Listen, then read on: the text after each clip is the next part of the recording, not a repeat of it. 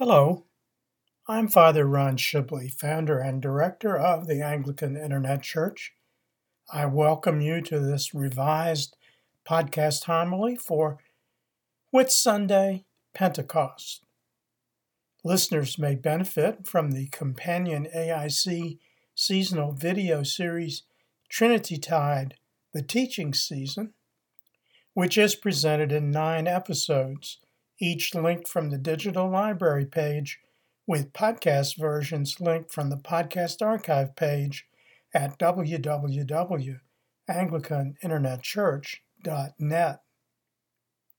The series offers a brief history of the evolution of both Whitsunday Pentecost and Trinity season, Anglican traditions of Whitsunday and Trinity, including the seasonal color and fasting traditions, plus commentary on the collect, epistle, and gospel readings for Whitsunday Pentecost, Trinity Sunday, and all 24 Sundays after Trinity, plus Sunday next before Advent in the 1928 Book of Common Prayer.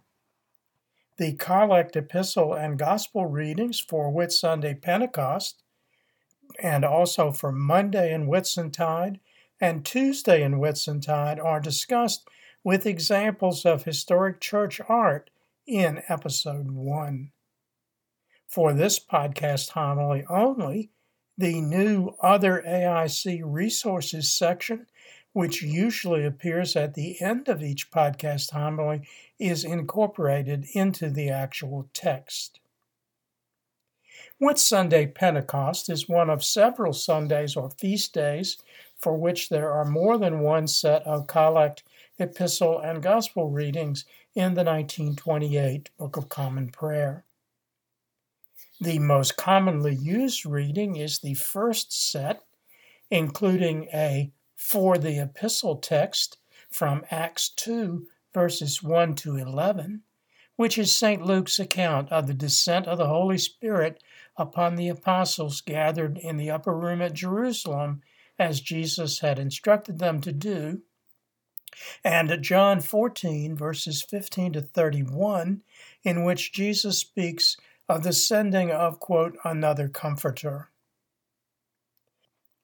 I will refer to much of the text from Acts in the narrative that follows, but I will not discuss the gospel reading, referring you instead to episode 44 in the AIC Bible Study video series, New Testament Gospels. All the episodes in that series are being updated and upon completion will be available using links on the Bible Study page at www.anglicaninternetchurch.net. Whitsunday is the Anglican name for Pentecost, from a Greek word meaning 50 days. In the 1928 Book of Common Prayer, the short season of Whitsuntide includes collects and readings for Whitsunday plus Monday and Tuesday in Whitsun week. The name is an English corruption of White Sunday, which is how the feast was named in the Church of England before its separation from Rome in the 1530s. In the Anglican tradition, since the 1549 Book of Common Prayer, we celebrate it as a red day, the color of all feasts, both of the Holy Spirit and also of martyrs. Whether called Whitsunday or Whitsuntide, or by the name used by most other denominations, Pentecost, the feast is a birthday celebration of the Church Universal, commemorating the day promised by Jesus in the Gospels of St. Luke and Luke 24, verse 49b, and John 16, verses 12 and 13. People often ask why I nearly always say Holy Spirit instead of Holy Ghost. I do so because Holy Spirit is closer to the meaning in Koine Greek or New Testament Greek than Holy Ghost, which was introduced in the Church of England and perpetuated in the King James Version of the Bible, published in 1611 AD. The authors of the Book of Common Prayer use both names, but for most ceremonial occasions, such as the Collect for Today and the consecration prayer in the Canon of the Mass, in the Holy Eucharist liturgy, Spirit is the preferred word. In church music, the choice of Holy Spirit or Holy Ghost usually depends upon whether one syllable or two are required in the verse. In the AIC bookstore publication, the St. Chrysostom Hymnal, developed from the hymnal I prepared for my former parish, I increased the number of hymns about the Holy Spirit to 12 by adding songs from many Christian denominations. The added songs include Holy Spirit, Source of Gladness, from the Lutheran tradition, Come Holy Ghost Whoever Won, the oldest Holy Spirit hymn, attributed to St. Ambrose of Milan in the early 5th century, and the 19th century Welsh hymn by Marcus Wells, Holy Spirit, Faithful Guide. Contrary to popular opinion, in the modern church, the name Holy Spirit is not exclusive to the New Testament. The Spirit is referred to many times in the Old Testament, including Psalm 51, verses 10a and 11b, which is used as the versicles and responses in Anglican morning prayer with the words, O God, make clean our hearts within us, and take not thy Holy Spirit from us. In the first expansion of the Nicene Creed, accomplished at the Second Ecumenical Council at Constantinople in 381 AD, the Church added a whole section on the Holy Spirit, in which the Spirit is called the Lord and Giver of Life, and which states that the Spirit spoke through the prophets.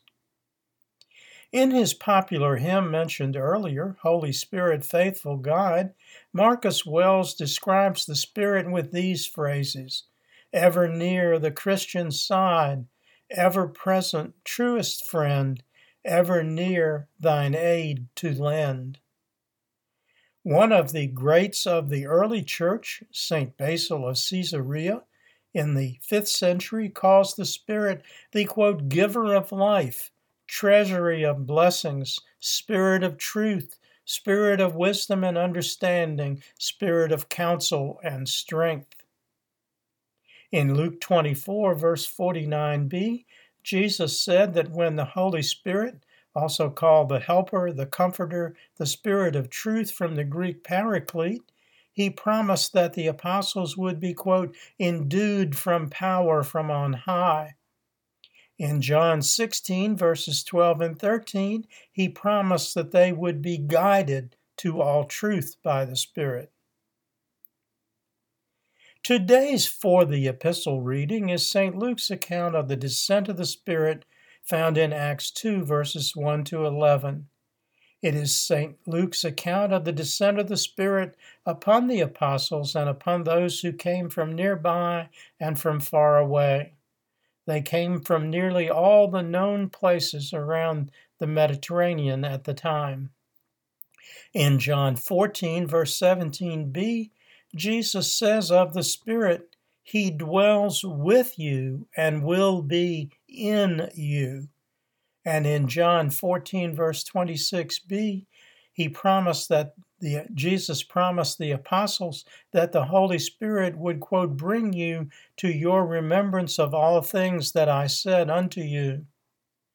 The Christian understanding it is that through the taking of the Holy Spirit into our hearts, our innermost being, we will fulfill the promise made by Jesus in John 14, verse 23, If anyone love me, he will keep my word, and my Father will love him, and we will come to him and make our home with him. How this indwelling happens through the sacrament of baptism was explained by St. Paul in Ephesians 2, elaborated upon in the Eastern Church by St. Gregory of Nyssa in the 4th century, and explained again in the Western Church by Martin Luther in the 15th century. The traditional Christian teaching is that this indwelling of the Spirit in our hearts is the result of the grace of God. St. Paul said in Ephesians 2:8, "For by grace you have been saved through faith, that not of yourselves. It is the gift of God, not of works, lest anyone should boast." In the revised and expanded version of the AIC bookstore publication, Christian Spirituality, an Anglican Perspective, I elaborate upon the teachings of the great late 16th, early 17th century Anglican divine, the Blessed Lancelot Andrewes. Andrewes, who was chaplain to Queen Elizabeth and then to her successor, King James I, wrote what I believe is the best explanation of the how the Holy Spirit operates in humanity and at the same time provides a guide to understanding the concept of the Holy Trinity. In the Andrewes formula, all things come from the Father and come to us through the Son, and for us to receive them, we must be in the Spirit, meaning that we must have invited the Holy Spirit into our hearts and minds. Andrewes further taught that in prayer, the opposite is true. To pray effectively, we must first have the Holy Spirit in us when we pray through the Son to the Father. For more on the traditional church understanding of the Holy Spirit, you may wish to read the entry of the same name in the AIC bookstore publication Layman's Lexicon. All the AIC bookstore publications mentioned in this podcast homily are available using the virtual bookstore link at the bottom of the homepage at www.anglicaninternetchurch.net. The first of two closing prayers is my own composition based upon the Nicene Creed and some early liturgies of the Church. The second is the first of the two collects for Whitsunday Pentecost in the 1928 Book of Common Prayer, which Archbishop Cranmer adapted from the Gregorian sacramentary. O blessed Comforter, the Lord and Giver of life, who spake by the prophets, take up this day thine abode within us, individually and collectively, as worshippers and part of the family and household of God, and by thy grace enlighten us and strengthen us, and endow us with wisdom all the days of our lives, in the name of the Father and of the Son, now and ever, and unto ages of ages. Amen. O God, who as at this time didst teach the hearts of thy faithful people by sending to them the light of thy Holy Spirit, grant us by the same Spirit to have a right judgment in all things, and evermore to rejoice in his holy comfort, through the merits of Christ Jesus our Savior, who liveth and reigneth with thee in the unity of the same Spirit, one God, world without end. Amen. Until next time, may the Lord bless you and keep you. May the Lord make his face to shine upon you and be merciful to you. May the Lord lift up his countenance upon you and give you peace. Amen. Glory be to God for all things. Amen. This program has been a presentation of the Anglican Internet Church. We invite you to visit our website and make use of its resources at www.anglicaninternetchurch.net.